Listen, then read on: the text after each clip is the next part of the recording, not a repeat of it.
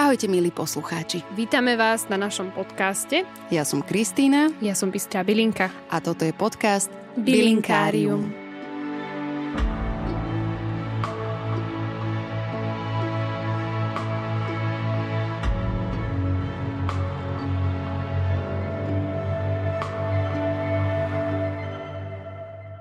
Tešíme sa, že našim dnešným hostom je Adam Trubiny, zakladateľ pestovateľskej škôlky Sekvoje, ktorá sa špecializuje na pestovanie sekvojí a sekvojovcov, teda druh obrovských prastarých stromov, ktorý je v súčasnosti ohrozený.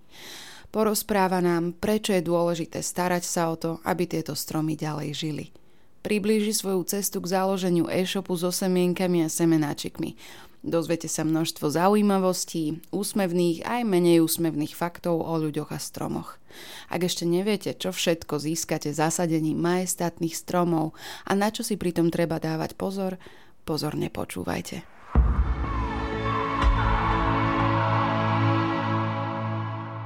Ahoj Adam. Ahoj, ahoj Kika. Kde sme? No, nachádzame sa momentálne v Žitavciach, bolo by dobre, keby sme boli priamo v tej sekujovej škôlke, kde si nás navštívila pred mm. pár dňami, ale počasie nám to bohužiaľ akože ne, ne, moc nám nepraje. Takže teraz sa momentálne nachádzame v škôlke mojej maminy. To si asi, si ešte nahrávala podcast v škôlke? Nie, ja som rada, že za každým nahrávam v nejakom inom jedinečnom prostredí a teda toto je tu kúzelné. Už, už od vchodových dverí, od bránky to bolo uh, krásne, ale teraz toto, je, toto má grády tento tak to, To sme, to sme veľmi radi. Ako stalo, stalo to veľké úsilie, ale vidím, že stalo to za to. No. no a tvoja mamina sa teda venuje maličkým deťom? Áno, áno, normálne, akože je to predškolská výchova od 3 do 6 rokov s tým, že ako predtým pracovala 10 alebo 15 rokov, nie som si úplne istý normálne v materskom sektore, ale potom si otvorila spoločne akože s, s ocinom vlastne pomáhali sme celá rodina vybudovať toto, čo tu vidíš a vlastne teraz ona to vedie pod sebou a už asi 8 rokom to tu funguje, takže už má niekoľko ročníkov, čo sú už už v škole prváci, druháci, Jej, tretiaci. Vyzerá to tu krásne, ja som si hneď povedala, že keby som bola znova dieťa, tak sem chcem chodiť minimálne spinkať, pretože sú tu také útulné miesta, je tu krb, sú tu trámy drevené, eh, je tu ma- malá kuchynka a všelijaké domčeky, eh, pidi záchody. Áno, pidi záchody, presne tak. Ešte mini ovečky, no, ale to nevidíme, lebo prší. A vonku je ešte nejaká, eh, ako si to povedal? Ležiarňa? No je to také, ak by som to povedal, že trstinová strecha, ktorá má spravené podkrovie a tam počas nejakých letných dní, keď nefunguje normálne vzdelávanie, lebo sú prázdniny, ale decka musia byť niekde akože uh-huh. odložené, tak potom spávajú v podkroví na takých malých postielkach, kde akože výjdu po rebríku, pod dozorom, bezpečnosť, všetko musí byť a Jasné. tam akože spia, keď majú obedného šlofíka. A predtým to tu bolo niečo iné. Hey, Čo to bolo? Predtým to tu bola maštal. Uh-huh. Vlastne otcovi nazvime to prastarí rodičia, lebo teraz neviem presne, aby som, aby som to zadefinoval v čase. No, dajme tomu, že pred prvou svetovou vojnou proste monarchia, tak bolo to tu ako keby také menšie, väčšie hospodárstvo, ktoré tu akože fungovalo. Celý tento priestor bola maštal, kde boli kravy aj s telatami. A keď už vlastne skončila monarchia, skončilo hospodárstvo a všetko, tak to začalo len pustnúť a desiatky rokov to tu len pustlo. Tak potom sme to dostali, zdedili sme to a začali sme to postupne dávať dokopy, takže teraz to je tak, ako to je v súčasnom stave. Ako celá rodina to vlastne mm. z jednej, z druhej strany sa tu táto akože prišla pomáhať. Hej, je to vidieť, že ste spojili všetky dobré sily. Áno, áno, áno, tak sme naučení, že vlastne rodina, keď už príde na nejakú takúto väčšiu pracovnú výzvu alebo čokoľvek, pomáhame si navzájom. A tvoj tatino tu takisto robí niečo vzadu v záhradke? Áno, tam vyrábame vidím? detské ihriska z agatového dreva, ktoré má svoje špecifika, ako je tvrdosť a odolnosť. Takže vyrábame detské hryska pre školy, škôlky a chodíme ich stavať po celom Slovensku, od Bratislavy až po Svidník. Ježiš, milujem, ako to prepájate a ešte navyše s tým faktom, že ty si povedal, že oproti cez pár ulic. Áno, cez pár ulic potom je, je moje podnikanie, kde sa ako, o čom budem asi rozprávať, uh, kde sa venujem pestovaniu sekvojí a sekvojovcov, čo sú zase najväčšie stromy na svete a vnímam to tak, že vlastne všetko to ako keby v jednom segmente, lebo Malé deti sa učia vlastne, ako, ako to všetko začína. E, občas sa stane taká vec, že ocino donesie nejaké dreva tuto cez, len cez bránku a dá malým deťom klinci alebo kladiva, zase všetko pod dozorom. Hej. Učia sa, ako, ako to všetko vzniká, plus tu je taká malá záhradka, kde opäť vidia, ako to vzniká a niekedy mamina zoberie aj malé decka ukázať tam, že vlastne takto vznikajú stromy Takže všetko so všetkým súvisí, proste nič tu není akože tak na náhodu. Perfektné. A ty si študoval niečo úplne iné? Ja som študoval niečo úplne iné. Strednú školu mám vyštudovanú geodéziu, kartografiu, takže mal som byť pôvodne tvorič map alebo zakres, zakreslovač map. Potom som išiel do Zlína študovať management a ekonomiku, pod, lebo ako na strednej školy ma, som objavil, kto, bol, kto to bol Baťa uh-huh. a mhm. všetko okolo neho, takže akože to ma strašne oslovilo kde vlastne akože on dával na ten piedestal tú pracovitosť, striedmosť a schopnosť e, s vlastnými silami a za vlastne, s vlastnými myšlienkami proste vybudovať niečo ohromné, takže mi to bolo strašne blízke. Tak som sa rozhodol, že pôjdem študovať e, do Zlína, vlastne do Meky mm. všetkého, lebo vlastne Baťa bol odtiaľ. Tak tam som študoval management ekonomiku s tým, že nadvezujúce inžinierské štúdium mi troška zaškrípotalo, pretože prišla korona a medzi tým som si rozbehol tento malý biznis so sekvojami. No takže si to napokon aj tak celé prepojil, Áno. nič nebolo nadarmo a na škodu a teraz to dáva takto zmysel ešte aj s tým, že to prepájate s týmito rodinnými áno, áno, aktivitami. Áno. Je to tak, len pravda, otvára sa tá niekedy tá myšlienka, že čo by, ak by nejak bolo inak, ale myslím si, že tak ako to je, je to dobre. No a prečo sekvoje? Tak, ty si herečka, takže po tebe tu akože zostane nejaká kultúrna stopa alebo už čokoľvek. Ale ak by si bol obyčajný človek... Ktorý ja som obyčajný Tak si obyčajný teda, človek, ktorý chce zase... ako názov tej strany politické. Presne, ale... áno, áno, žiadny disclaimer. no, si obyčajný človek, ktorý chce po sebe zanechať niečo. Hmm. Niečo, čo pretrvá v čase. A pokiaľ nie si niekto, kto vybuduje obrovský honosný palác alebo budovu alebo niečo fakt obrovské, čo pretrvá desiatky, stovky, niekedy až tisíc ročia, ako obyčajný človek máš malú pravdepodobnosť, že to dosiahneš. Ale keď zasadíš napríklad, dajme tomu túto sekvoju alebo sekvojovec, je to maličký stromček, ktorý dávaš ty ako odkaz niekomu do budúcna, ktorého aj nebudeš poznať. On nebude možno teba v živote vidieť, ale vždy si môže povedať, že toto obrovské, toto niečo majestátne, vzácne zasadil môj otec, môj dedo, môj pradedo, alebo už hoci kto iný, kto aj nebude vedieť, že aký, aký má súvis tento strom s niekým, sa postaví pri ten strom a keďže není z nášho kraja, si povie, že kto to sem dal, prečo je to tu, koľko to môže mať rokov, asi ako to vysoké lebo neviem, či každý mal tú možnosť vidieť nejaké sekvojovce na Slovensku a ešte, asi ešte menej ľudí videlo reálne tých sekvoj, tie sekvojovce alebo sekvoje v Amerike, ale keď stojíte pod tými stromami, tak sa cítite úplne maličky. Úplne hmm. proste, že čo to proste obrovské stojí predo mnou, ako to dokáže žiť a ešte tá, to uvedomenie si, že to dokáže žiť tisícky rokov, je absolútne akože ohromujúce a toto môžete mať to môžete mať vy ako obyčajný človek na záhrade zasadené a tento strom môže niesť celý váš odkaz, posolstvo naprieč stáročiami niekedy a možno až tisícročiami. Predpokladám, že ty si pamätáš ten moment, kedy si prvýkrát sa takto ocitol pred sekvojou. Je to teda sekvoja, sekvojovec? No, aby sme to dali to na, no, na rovinu, povedz. tak vlastne, keď sa budeme baviť presných botanických nejakých názvoch, tak je to sekvojovec mamutí, sequoia dendron giganteum v latinčine, ľudovo sa na Slovensku nazýva sekvoja alebo sekvoja mamutia.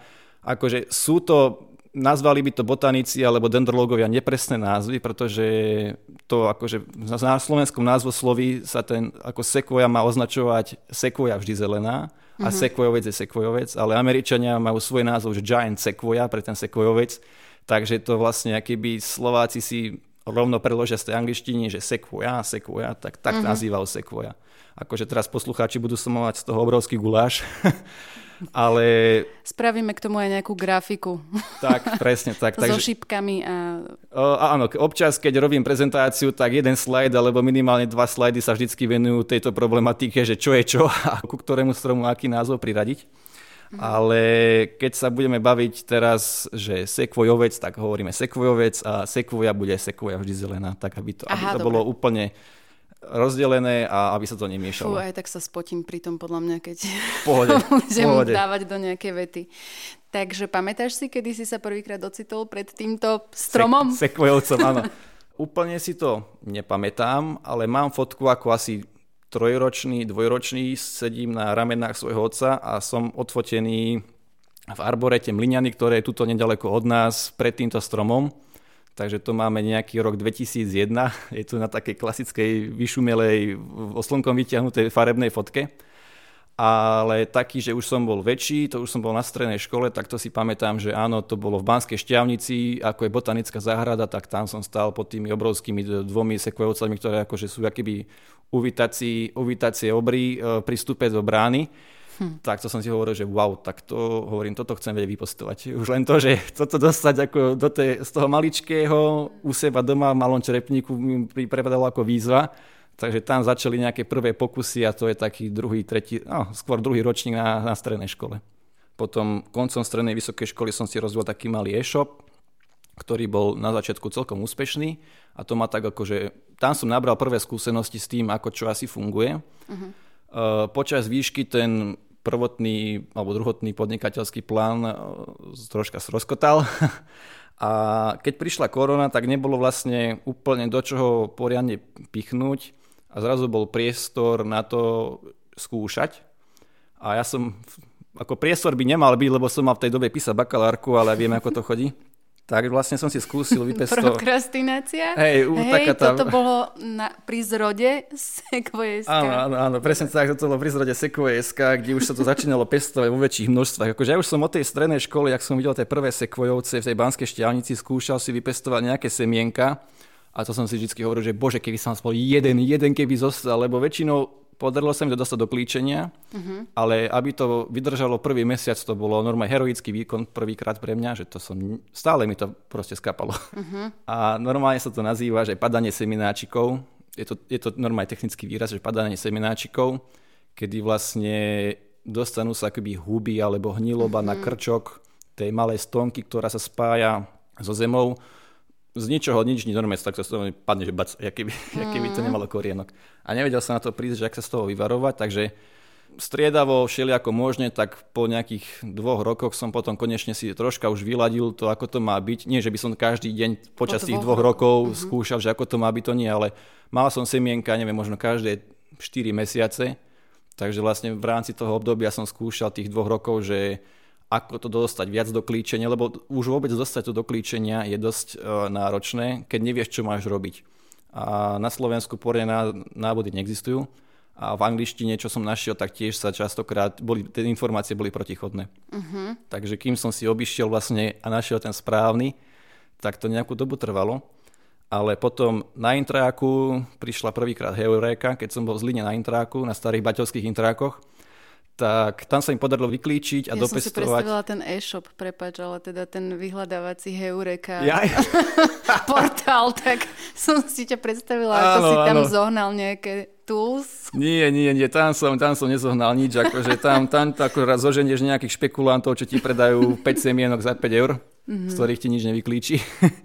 A... Ty si mal tie semienka odkiaľ? Priamo z nejakej šišky, ktorú áno, si našiel? Áno, našiel uh-huh. som šišku na zemi spadnutú so semienkami, hovorím si super, tak teraz mám zadarmo semienka, ideme na to. Zistil som, že mne nevyklíči ani jedno, lebo tam tiež proste není úplne jedno, akú šišku uh-huh. človek zoberie zo zemi.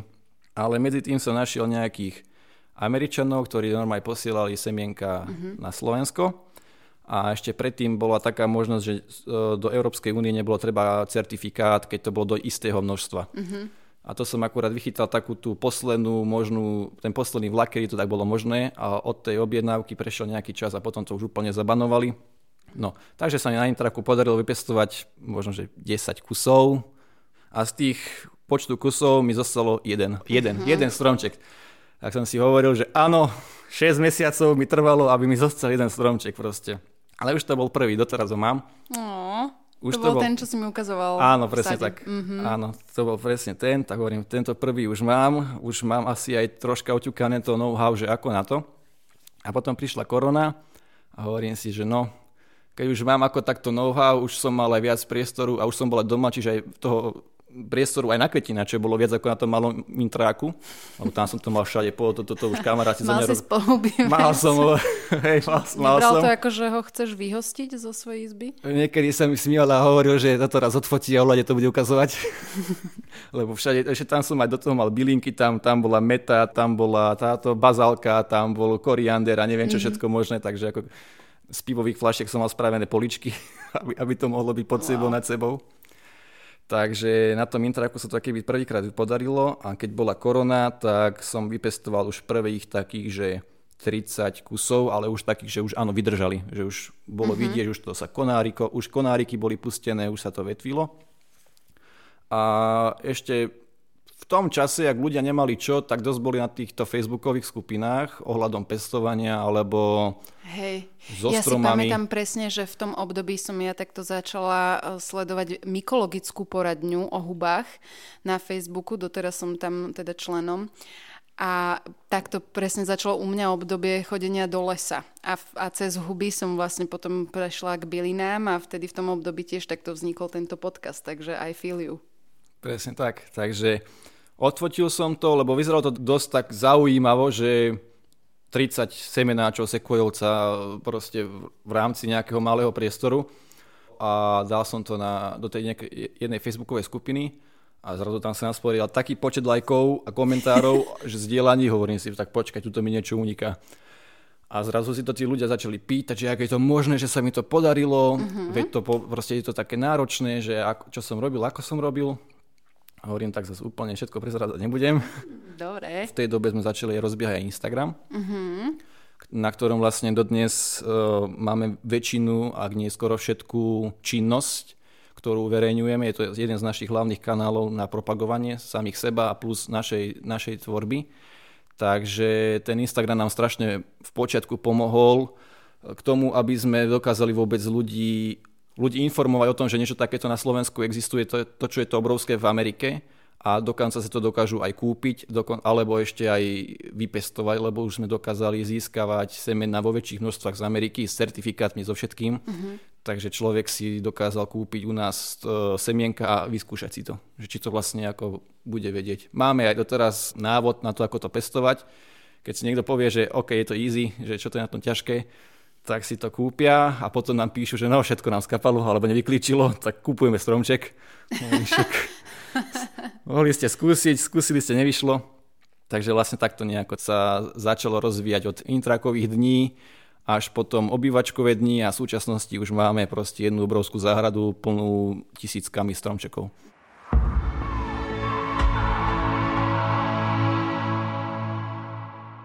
Nazývaš to škôlka? Škôlka, áno. Sme normálne registrovaná pestovateľská škôlka pod úradmi. Robil som dokonca aj taký vstupný test, kde bol jedna z podmienok, aby som ho vyhotovil. Som dostal škôlkarské číslo.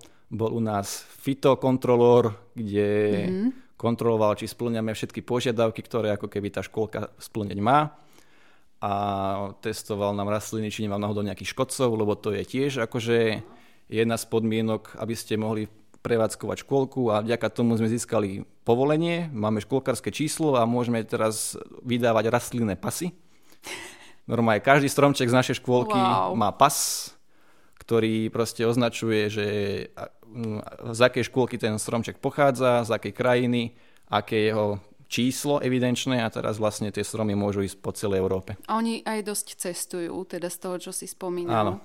Odkiaľ mávaš hlavne zákazníkov? Zákazníkov máme primárne zo Slovenska, potom z Čiech, ale už máme také lastovičky, kedy sme posielali stromy do Rumunska, alebo do Polska, do Rakúska. A čo sa týka semienok, tak tie už išli od Gibraltaru až po, po Bukurešť. Uh-huh. Mne sa páči na vašej stránke, že sa tam zmienuješ aj o udržateľnosti a o tom, že teda aj keď uh, posielaš tie semienka, tak sa snažíš, aby si všetky tie baliace nejaké Áno. materiály mal uh, z dobrých súrovín a zdrojov. Takže je to tak, že nie je to o tom, že stromy produkujú ďalšiu uhlíkovú stopu, ktorú potom ale nejak vynulujú. Akože áno, snažíme sa vyhnúť úplne tomu greenwashingu, aby to nebolo také, že všetko, čo je so stromami, je zelené, lebo to tak není. Mm-hmm.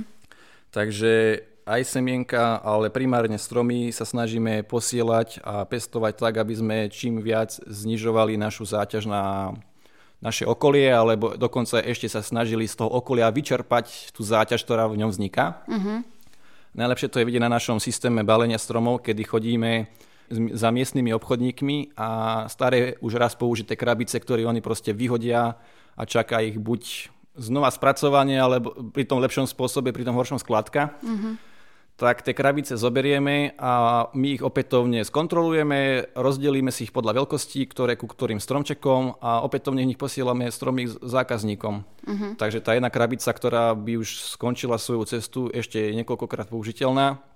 A je to tak, že zoberieme každý akože odpad, že proste keď vidíme, že tá krabica je ako úplne na šrot rozbitá, tak určite už brať nebudeme. Ale také, že ešte sa s nimi dá niečo spracovať, tak to berieme.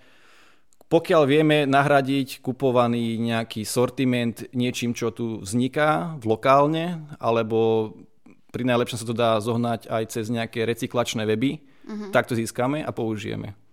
A nedieje sa to len pri balení stromov, ale aj pri sadení stromov, uh-huh.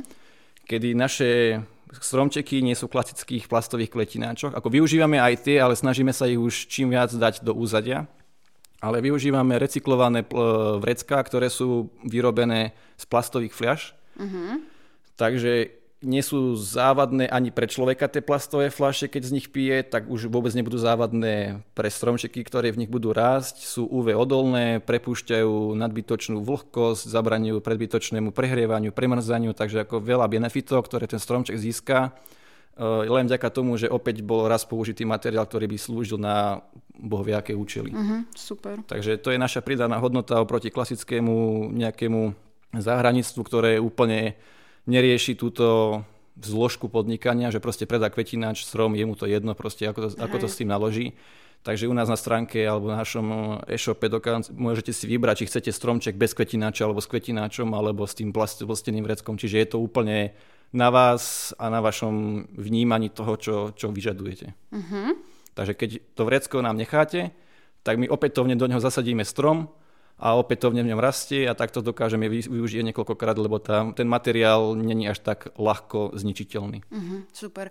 Potom ma zaujali ešte aj tie prevzdušnené kvetinače, ktoré si spomínal. Teda ja tým, že nepestujem stromy a um, neviem, či sa vôbec odhodlám vypestovať toto od semienka, keď mi teraz dal túto chrobáky do hlavy, že je lepšie si kúpiť rovno stromček, lebo neviem, či mi to vyjde a ne, nezomrie to. Uh, tak vlastne som vôbec doteraz netušila o tom, že existujú takéto dierkové prevzdušnené kvetinače špeciálne. To je teda iba na stromy? Dá sa to využiť na čokoľvek. Aha, Napríklad tak... videl som v tom pestovať aj špeciálne, ak by som to nazval, zelina, ktorá ide do súťaží.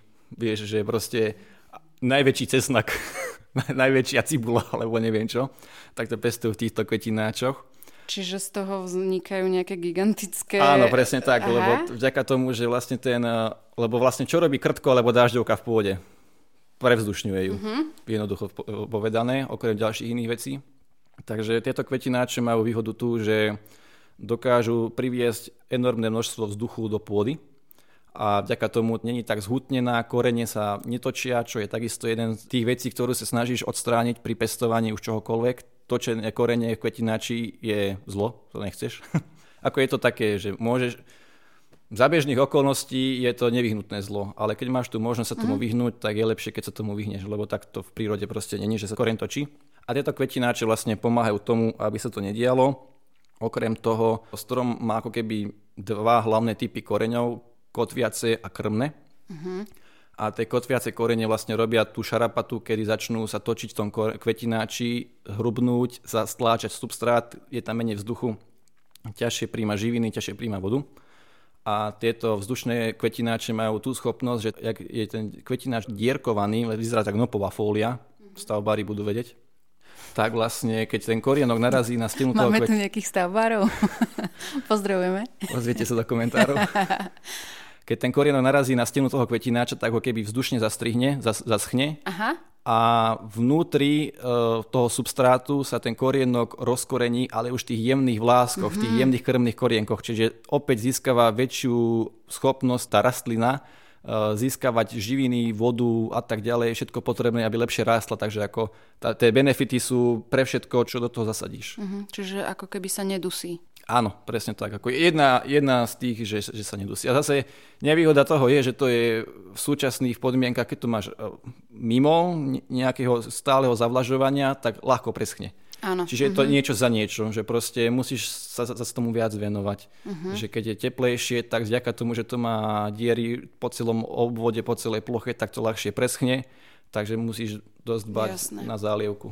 Ale potom toto nie je niečo, čo je teda rozložiteľné asi, že, že nedáš toto celé do pôdy? Nie, voľnej. nie, je to normálne ako keby plášť, ktorý uh-huh. je priskrutkovaný. Vlastne kvetináč vznikne tak, že plášť obdĺžnika zroluješ do tvaru valca uh-huh. a zašrobuješ ho skrutkami a vznikne uh-huh. ti kvetináč.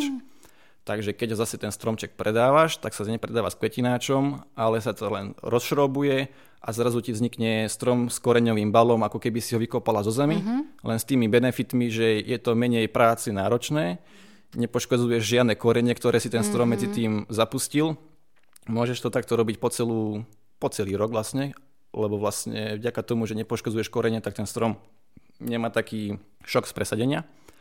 A čo by som ešte o tom povedal, akože je tam toho viacej. Toto sú také hlavné, čo mi tak sprve napadne. myslím si, že si to obsiahol až až. A ty tam teda okrem sekvojí, vrátime sa ešte k sekvojám, jasné, ale okrem sekvojí tam mm, pestuješ aj rôzne druhy iných stromov. Videla som dub. Áno, áno, máme tam dub letný a dub zimný. Akože snažíme sa o to, aby sme mali aj naše domáce dreviny, uh-huh. ktoré sú dlhoveké a symbolizujú podobné hodnoty, ako som spomínal na začiatku, čiže vytrvalosť, uh-huh. väčnosť, mohutnosť, veľkosť. A dub je skvelý kandidát na túto keby nositeľa týchto vlastností. Takže máme duby, ktoré sme zbierali pri zvolenie v Gavúrkach. Je to starý pastevný les, by som to správne mm-hmm. nazval. Kde sú tie duby asi 200-300 ročné. Tak tam sme pred pár rokmi nazbierali niekoľko stoviek žalúďov a z toho vlastne si pestujeme vlastné duby. Uh-huh. Tak epizódu o Dube sme tu už mali aj spolu s Petrom Podlesným, aj od Bystrej Bielinky si môžete mm, vypočuť znova, ak ste už počuli a keď nie, tak odporúčame. A čo ešte? Ešte nejaký... Máme tuju, tuja západná, vlastne je to originál druh tuji, ktorá je na pobrežiach Kanady, konkrétne Britská Kolumbia štát. A vlastne sú to tuje, ktoré dokážu naraz do priemerov 3 metrov a výšok 40 metrov a viac to je vlastne... Čože? Zase mám potrebu. Čože, Román? Už to na mňa ide. Držte mne. Wow. Tak ty sa orientuješ na také giganty teda. Áno, áno, akože naša, naša snaha je priniesť, hovorím, niečo monumentálne pre obyčajného človeka, ktorý čo tu po ňom vlastne bude zostávať a naprieč storočiami to nebude chradnúť, ale naopak získavať na hodnote a na prestíži.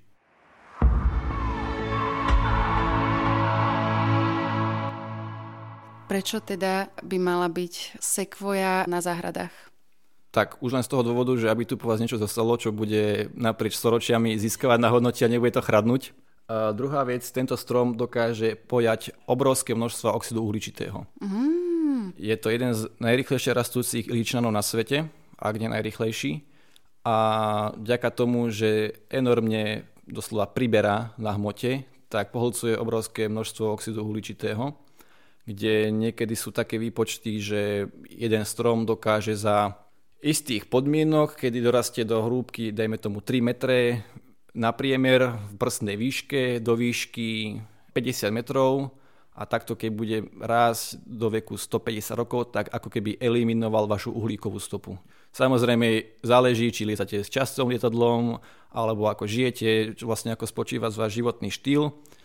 Ale keď ich zasadíte viac, tak samozrejme je väčšia šanca, že, že budete zero CO2, takže je takáto je ďalšia možnosť a okrem toho obrovské stromy, ale respektíve veľké stromy, nemusia byť neobrovské, zvyšujú hodnotu pozemkov. Je, je dokázané, že stromy, veľké stromy, ktoré sa nachádzajú na pozemkoch už hoci kde, uh-huh. zvyšujú finančne váš pozemok. Je to symbol niečoho proste, že lebo tieto stromy boli väčšinou v kaštielných areáloch a stále sú, alebo v zácných botanických zbierkach, lebo stále sú to vzácne stromy. Mm-hmm. Takže tie stromy symbolizujú, že máte ten prepich toho, aby ste doslova nevyužili nejakú časť pôdy na vlastnú spotrebu, pretože ste tak bohatí. Lebo obyčajný človek využije každú jednu piať, mm. aspoň to tak bola, kedy bolo. Tam mal zasadené zemiaky, tu mal rajčiny, bla bla bla. Všetko musel využiť, aby to dokázal skonzumovať, aby dokázal prežiť. A čo robili tí mocní? Ja tu mám sekvoju, sekvojovec, dobre, sekvojovec, alebo buk, alebo dub a môžem si dovoliť, že tento celý anglický park nebude slúžiť na nič iné, len na to, aby tam boli polovky a záhrada, alebo trávnik. Mm-hmm a ten symbol sa tu sú či už od monarchie alebo doteraz stále pretrváva. Takže či, keď máte nejaký veľký strom na dvore, tak vedzte o tom, že váš, hodnota vášho pozemku len ďaká tomu stromu rastie. Uh-huh. Majú ľudia aj nejaké také predsudky voči obrovským stromom v ich blízkosti, že sa boja treba, že čo keď padne a padne mi na auto a ja neviem čo, alebo konár z nich e, ma prizabije a takéto veci? Ako, osobne som sa s týmto ešte nestretol, ale samozrejme, že takéto nejaké obavy prirodzene vznikajú. Ale je to aj o tom, ako sa o ten strom staráte, že už keď teraz, keď ho sadíte, musíte určite vedieť, ako ten strom vyzerá, keď bude dospelý. Jeden kamarát mi povedal, že stromovému klientovi raz povedal, že chceš tento strom na svoju záhradu, choď sa pozrieť do parku, ako vyzerá. Ten park mal asi tak 130 rokov. A keď uvidíš, ako ten strom vyzerá, tak sa ešte raz rozhodni, že či ho chceš na záhradu lebo on tiež, keby má to vnímanie, že strom nesadíme na to, aby sme ho potom vypílili. Uh-huh. Proste keď ho už raz zasadíme, tak on tú funkciu začne získavať nie za našich životov, ale až po našich životoch. Proste strom ako platán alebo dub, buk proste je pre nich 80 rokov akože žmurknutie oka. Uh-huh. To je nič.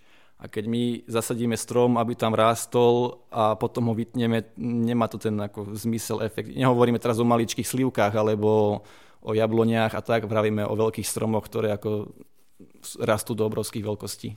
Takže je to o tom, už teraz dopredu rozmýšľať nad tým, čo vlastne od toho stromu chcem a je to tiež takisto, jak so životom. Už keď chcem sa niekam dostať, tak musím vedieť, kam chcem ísť a prispôsobiť tomu buď môj život, alebo zmeniť ten cieľ. Mm. Je vhodný do každej pôdy? Asi nie. Uh, optimum sú hlinito pieščité pôdy, ale rastú prakticky v každej pôde od kamenisto hlinistých aj v ílovitých som videl veľké, veľké stromy, tieto sekvojovce. Pre nich je skôr či neskôr podstatná voda, uh-huh. pretože keď sú už vo väčších veľkostiach v staršom veku, tak dokážu poňať väčšie množstvo vody, ktoré by mali mať v nejakej zásobe stále. Uh-huh. Takže optimálne, ak by ste mali strom v blízkosti nejakého vodného zdroja, alebo ak máte vlhšiu, nie premokrenú, vlhšiu pôdu, tak zasadiť ho tam, alebo potom využívať relief krajiny, kedy ho zasadíte akýby do údolia, kde viete, že keď naprší, tak tá voda mm-hmm. vždy stečie k tomu stromčeku, mm-hmm. alebo nejaké menšie žlaby, alebo jamy Takže treba vnímať aj svoje okolie, ako, ako je terén. Takže s tým sa dá potom vyhrať, aj keď na tom danom mieste tá, ten vodný zdroj alebo niečo také nie je. Uh-huh.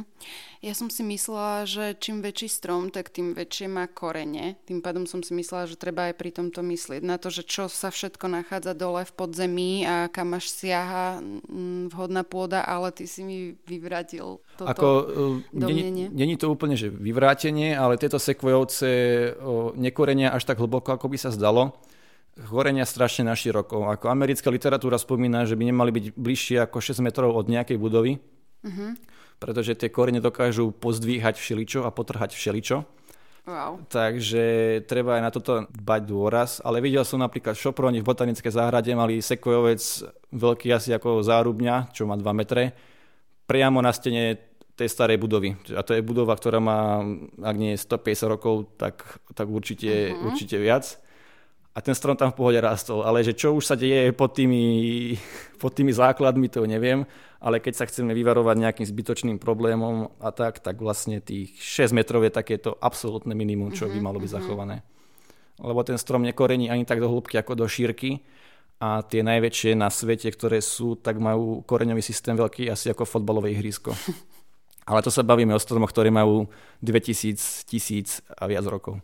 Hej takto staré stromy sú potom ako vysoké? Takýto starý strom môže mať výšku, ak sa bavíme o týchto sekvojovcoch, tak ten môže mať výšku až 90 metrov. Uh-huh. A sekvoje vždy zelené, čo sú vlastne najvyššie stromy na svete. Tak uh, rekordman má 116 metrov. Uh-huh. Ak ste boli niekedy v Bratislave a videli Národnú banku Slovenska, tak tá má 111 metrov a tá sekvoja má ešte o 5 metrov viac. Brutál. A priemer? Priemer uh, asi 11 metrov. Tak Národná banka Slovenska má asi viac metrov. Áno, tá, tá, v tomto by pre, tento prekonala strom, áno, áno, áno, áno. Ale aj tak uh, ho neviete objať uh, vašim náručím. Určite nie. To ani tie slovenské. No. To ani tie slovenské, už minimálne tie slovenské treba niekedy štyroch ľudí a ak nie viac. Uh-huh. Ja mám veľmi rada váš Instagram, kde dávate príležitosne aj takéto fun facts a teda videá, obrázky aj ľudí teda v Amerike pri týchto gigantoch odporúčam poslucháčom, aby si prezreli vaše sociálne siete. Ďakujeme. Povedz mi teraz, čo máš potrebu ešte povedať také, čo by mal každý vedieť o sekvoji? No ak sa, teraz sme sa primárne bavili o týchto sekvojovcoch, tak ak by som povedal o menej známych sekvojách vždy zelených, čo sú vlastne ako keby ich bratranci. Takže tieto sekvoje vždy zelené rastú na pobrežiach Kalifornie a vola, kedy ich rozšírenie bolo skoro od južných častí Oregonu mm-hmm. až po, nebolo to úplne po mexické hranice, ale ďaleko, ďaleko na juh. A čo čer nechcel, tak 94 až 95% rozlohy a počtu týchto stromov bolo zničených za posledných 100 rokov. Hmm. Takže vlastne z toho všetkého, čo nám zostalo, len 5%, tak z tých 5% sa urobili akože objavy najvyšších stromov na svete a zistili, čo sa týka nejakých ekologických možností a skrytého sveta v korunách týchto stromov obrovské, obrovské objavy. Takže čo bolo vo zvyšku v tých 95%, tak to sa už akože nikdy nedozvieme, lebo to ako mm. ľudstvo sme to zničili. Takže to je jeden taký fun fact, že vlastne toho... Ktorý vôbec nie je fan. Ktorý není fan, to je pravda, ale je to taký na dobré uvedomenie si, že vlastne o čo všetko môžeme prísť a už vlastne v živote sa k tomu späť nevrátime, lebo keď aj nejak, niečo sa stane, aspoň môj prístup k veci je taký, že keď sa niečo stane, napríklad, že zhorí budova nejaká stará, alebo nejaký objekt spadne, tak, tak poviem, OK, opravia ho, postavia ho znova a ideme ďalej. Ale keď zhorí, alebo spadne strom, alebo to, by bola ešte ten, tá nejaká prirodzená príčina, ak, ak je, ale keď ho vytnú, hmm keď vytnete 2000 ročný strom, tak ste skončili, tam fajka zasla proste, už 2000 rokov tu nikto nebude čakať, lebo pred 2000 rokmi tu boli Rimania, no, takže asi bavíme sa o takých nejakých, o, o takých dimenziách.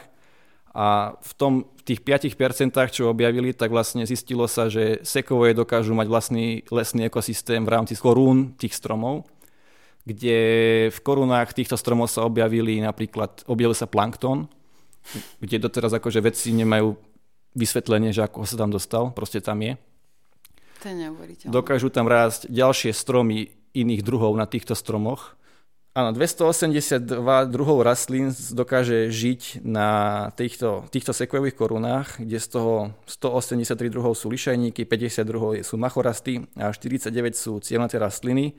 A vlastne tá sekvoja vždy zelená má tú tendenciu, že v istých obdobiach začne strácať viacej ihličia a keďže ten strom rastie 1000-2000 rokov, tak za tú dobu sa dokáže nahromadiť istá kopa ihličia na konárových previsoch a v tejto kope ihličia dokáže potom tieto stromy alebo rastliny koreniť. Aha, čiže vytvorí si vlastnú pôdu v Presne korune. tak. To je neuveriteľné. To čo je? A v tejto korune najvyšší ďalší rastúci strom bol Vavrín kalifornský. Ja od Padne. ktorý rástol nejakej výške 98 metrov. Zatiaľ to je rekordman. To je sci-fi. Je to sci-fi. A do 90 rokov nikto netušil, že takéto niečo existuje. Vlastne posledných 30 rokov sa vie, že tento svet, ekosystém je a ako som spomenul, to, čo bolo v tom zvyšku 95%, nevieme, čo vlastne bolo. Ja mám teraz potrebu akože maximálne od veci dať uh, takúto odbočku do hip-hopu slovenského, pretože je taký jeden reper Samej, neviem, či ho poznáš, Počutia, z Počutia, áno. No. On má, prosím ťa, pekne pesničku v korunách stromov, hej, takže korešponduje s našou témou teraz a má jedno také video storočné, teda je to zvuková nahrávka z čias, kedy zvykol asi veľa žurovať a, a volal svojim kamarátom, nech ho idú odviezť do nemocnice, lebo že je strašne opitý. je to na YouTube a hovorí tam, že chalani, odveste ma do nemocnici, ja odpádnem. A ja mám chuť tu teraz hovoriť v kuse toto pri týchto tvojich fun. Ja, ja, ja sa, počujem sameja, ja odpádnem, že to není možné, to čo tá sekvoja je. Áno, áno, sú to, sú to akože, je to, je to na hodiny, ako o tom by sa dalo strašne dlho, len potom ešte o tom, ako to veľmi toho posluchača začne zaujímať, lebo Same ja minimálne, možno tam napíše pesničku. Áno, áno, nejaký track. A čím viac vlastne je poškodená koruna tých sekvojí, lebo ako sú obrovsky vysoké, tak do nich potom pleskne blesk a ten strom sa poškodí, mm-hmm. tak začne viacej konárieť, začne si púšťať viacej bočných konárov, ktoré sa snažia akýby sa stať novým vrcholom. Mm-hmm. Takže keď si predstavíte, že si vystrete ruku v lakti akýby do L, že dlaň ide hore a dlaň s vašim ramenom tvorí L, tak tak nejako vyzerajú potom tie konáre a otvoríte dlaň, tak tam sú ďalšie konáre a vlastne v každom tom záhybe začne sa tvoriť tá pôda, kde dokážu tie rastliny koreniť a rásť. A v tejto pôde existujú živočíchy, ktoré žijú celý svoj život len na tom jednom strome.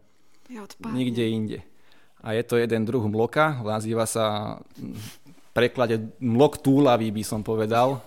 Lebo ne, není to úplne, nemá to slovenský priamy preklad, je to, že je uh, wandering salamander, akože po anglicky. Wow. Takže asi mlok túlavý a tento mlok túlavý žije celý svoj život len na tomto jednom strome. Živí sa týmto planktónom, ktorý nemá nikto šajný, ako sa tam dostane. Čo toto je? A keď spadne na zem, ak, ak ho nezabije rovno tá výška z tých XY metrov, tak pokiaľ sa nedostane spätne na ten strom, z ktorého spadol, tak zahynie. Proste mm. nevie žiť na zemi. On musí žiť na tom jednom strome. Tak držíme mu palce, aby Presne tam ostal. Tak. Nech ide hore.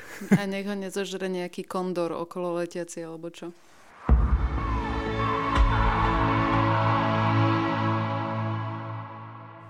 A čo vtáky na sekvoji hniezdia, alebo toto uh, nevieme? Hniezdia tam vtáky, dokonca ak by si niekto teraz povedal, že chcel by na takúto nejakú sekvoju vyliesť, tak uh, stráž prírody ho hneď vyviede z omilu. Uh-huh. Pretože veľmi sú tieto stromy chránené z toho dôvodu, že tam častokrát Práve sa tu pária korytnačky, tak máme ďalšiu kultúrnu vsúku. 3, 2, 1, sme späť. Áno, hniezdia tam aj veľké vtáky, e, sú tam rôzne druhy vtákov a kvôli tomu, že bude obdobie hniezdenia alebo obdobie vyvádzania mladých, tak kvôli tomu sú zakázané vstupy do týchto sekojí. Avšak je niekoľko vybraných jedincov, kde sa dá vyliesť po zaplatení istého poplatku s inštruktorom, so všetkými bezpečnostnými prvkami na túto sekvoju a vyfotia vás, dostanete krásny z toho darček a dá sa to, ale inak je to prísne zakázané na, ta- na tieto stromy liesť. Ale ty teda plánuješ navštíviť sekvoje a sekvojovce v Amerike? Áno, ako to je náš zatiaľ nesplnený sen všetkých, čo pracujeme v sekvojách na sekvojovej škôlke.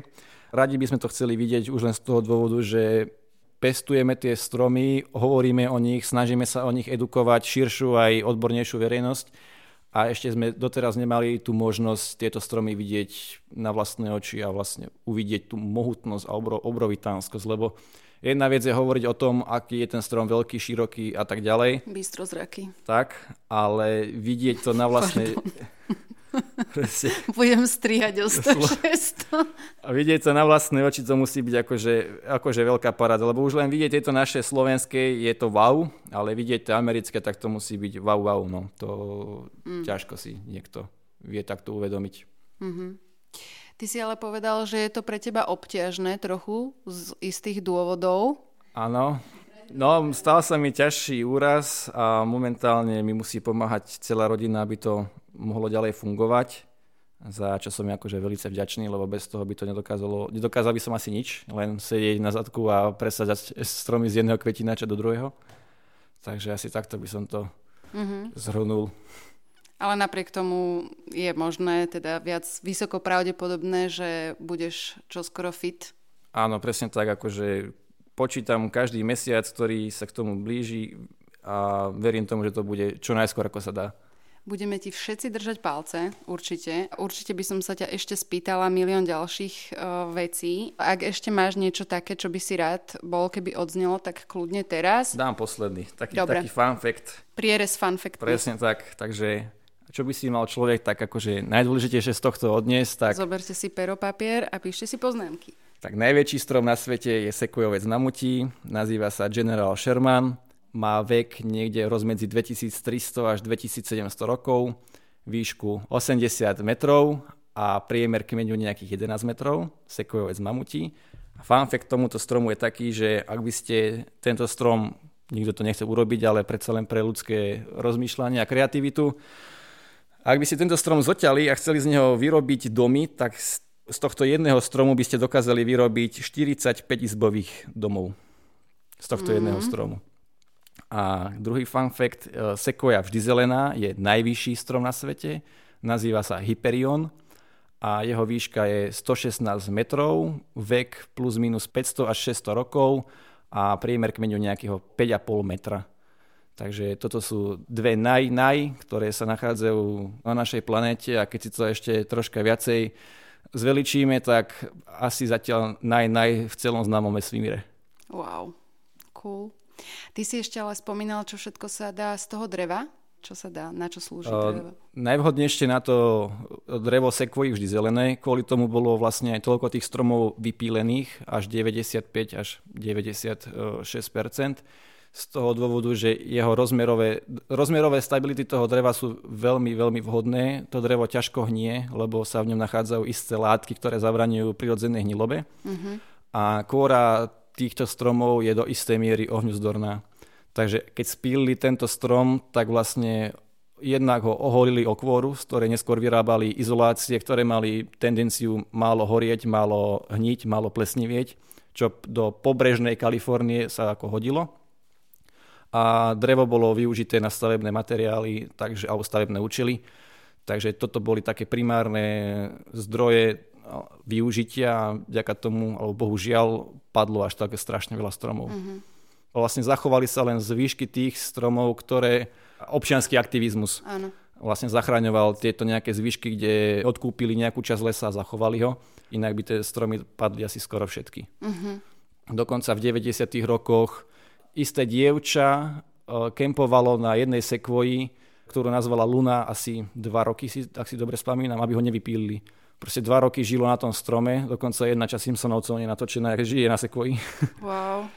Dokonca za ňou prišiel televízny štáb na tú sekvoju, robili s ňou rozhovory, z helikoptérov sa snažili tie ťažiarske spoločnosti uh, nejak striasť, alebo neviem čo, tam žila na takej plošine 2x2 metra. Aha. Tak toto ma teraz zaujíma, úplne mám chuť si pozrieť o tom dokument, ak je... Oh, ježiš, teraz si nespomínam, jak sa volal. Ju, je? Ju, je? Máme to aj na našej stránke. Jill Butterfly sa nazýva. Wow. A ona akože normálne si tam v tom ekosystéme vytvorila aj nejakú možnosť e, stravovania sa? Nosil, zasobovali ju tam ďalší. Jej? Ako doslo, uh-huh. oni, on neviem, či bola v 60 metroch alebo v koľkátich, akože obrovsky vysoko a tam pod rúškou noci nosili jedlo, vodu a potrebné veci, aby tam dokázala fungovať. Wow, ďalší aktivisti. Ďalší aktivisti, presne tak. Uh-huh. Predstavujem si to úplne, ako tam mala taký nejaký špagatík na, na tej kladke, Áno, alebo čo a presne je tak. to tam tak dávali Dokonca do sú na YouTube aj zábery, ako tam s ňou robíš, neviem teraz, či štáb BBC, alebo proste nejaká americká stanica rozhovor na tom strome, ako tam kempuje a prečo to robí a ako sa snažia zachovať tieto sekvoje bola tam, tá ťažiarská spoločnosť slúbila, že ten strom nevypília, tak ona zliezla, OK, nevypílili ho, ale potom sa našiel niekto, ktorý ten strom podrezal. Čože? Snažili sa ho potom nejako zachrániť, ale už posledné, nedávno spadol proste. Ako môže niekto podrezať strom? Neodpíli ho úplne, ale vlastne ten strom ako taký žije len vďaka tomu, že dokáže byť vyživovaný to, tým Pre likom. Boha. Vlastne strom nežije znútra. On, e, to, čo je vnútri, to sú mŕtve drevné bunky. On žije len vďaka tomu, že tá maličká vrstvička tých 2 až 3 mm, ak to o hovorím veľa, ho vyživuje. Mm-hmm. Takže ak chce... Dobre, toto neviem hovoriť, ako, ako zabiť ľahko strom, ale proste... Ježiš. No dobre, nie, nebudete to robiť, tak Áno. vám to nepovieme. Takže keď spravíš isté úkony, tak veľmi jednoducho vieš ten strom ako keby poškodiť. Ale nebudete to robiť. Áno ale oni ho ešte aj napílili k tomu, aby čím skôr spadol, ale keďže tie stromy majú rozmery cez 2, 3, 4, 5 metrov, tak aby ste našli poriadnu čepel, ktorá prepili 5 metrov, je dosť náročné. Takže ho len napílili, aktivisti to zistili, potom Stráž ochrany prírody ho snažila sa nejako ukotviť s takými obrovskými mhm. spojkami, mm-hmm. chvíľu to fungovalo, ale bohužiaľ strom je dole. Ach, Takže ako, vyzerá to, aký by to bolo celé na, na nivnívoč, ale Aspoň sa potom zdvihla nejaká vlna osvety okolo týchto Moc sekvojí, nie. Alebo moc nie. stromov? Proste o, No mám chuť si dať teraz minútu ticha za všetky sekvoje a stromy. tak. Dobre, potom tam dám nejakú hudbu.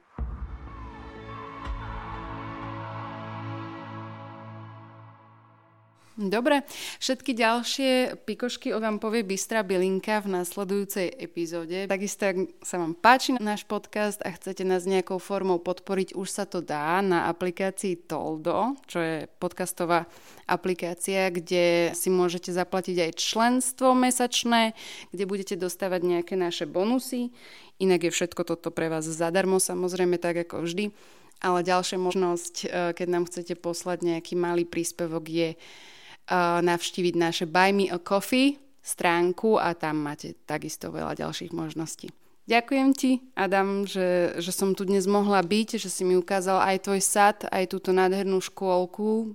Bolo to pre mňa veľmi obohacujúce. Som rada, že ťa poznám. Ďakujem aj ja, ďakujeme aj my všetci a držím palce s týmto podcastom. Určite je vhodné a dobré, aby si ľudia vzdelávali aj o takýchto nie všedných veciach, ktoré sú prakticky všade okolo nich mm. a nevieme vlastne o nich skoro nič. Takže je to tak na zamyslenie a prajem všetko dobré. Ďakujem.